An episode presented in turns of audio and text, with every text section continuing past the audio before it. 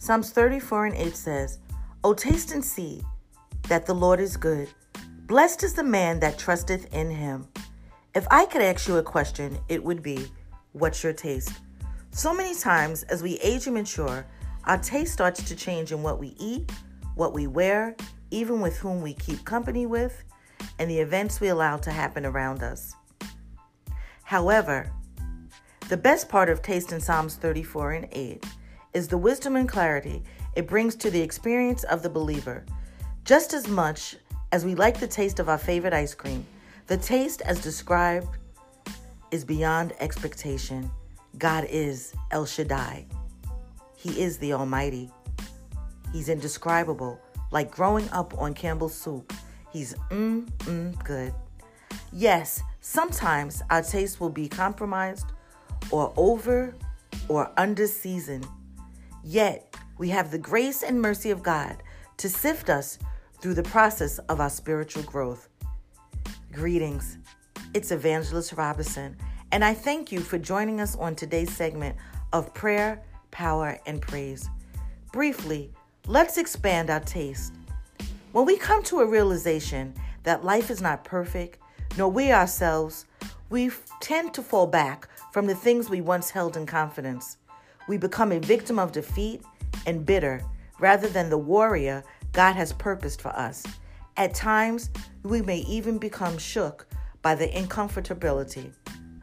Be reminded, Romans 8 and 37 says, Knowing all these things, we are more than conquerors through him who loved us. Beloved, don't be fooled by your loneliness of the unknown.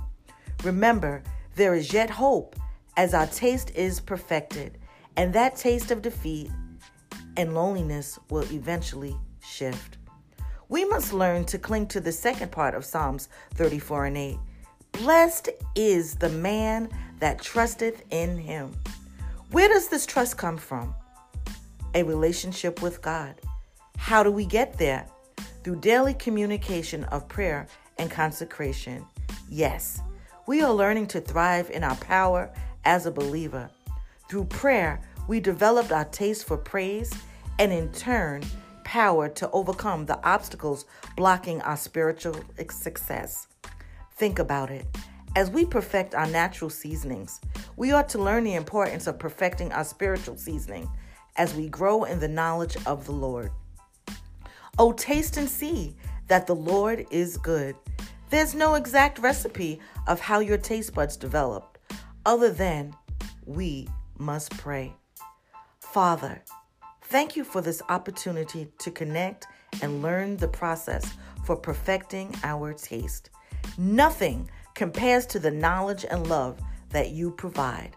As we grow in grace, help us to trust you. Hallelujah. Help us to acknowledge you. Hallelujah. Thank you, Jesus. Teach us, God, how to pray as you pour into our soul and spirit. Father, Get the glory and honor out of our praise as your peace and wisdom prevails. In Jesus' name, amen. Come on, my beloved, shout with me where you are at this time. We are victory. We'll chat soon. Go in peace.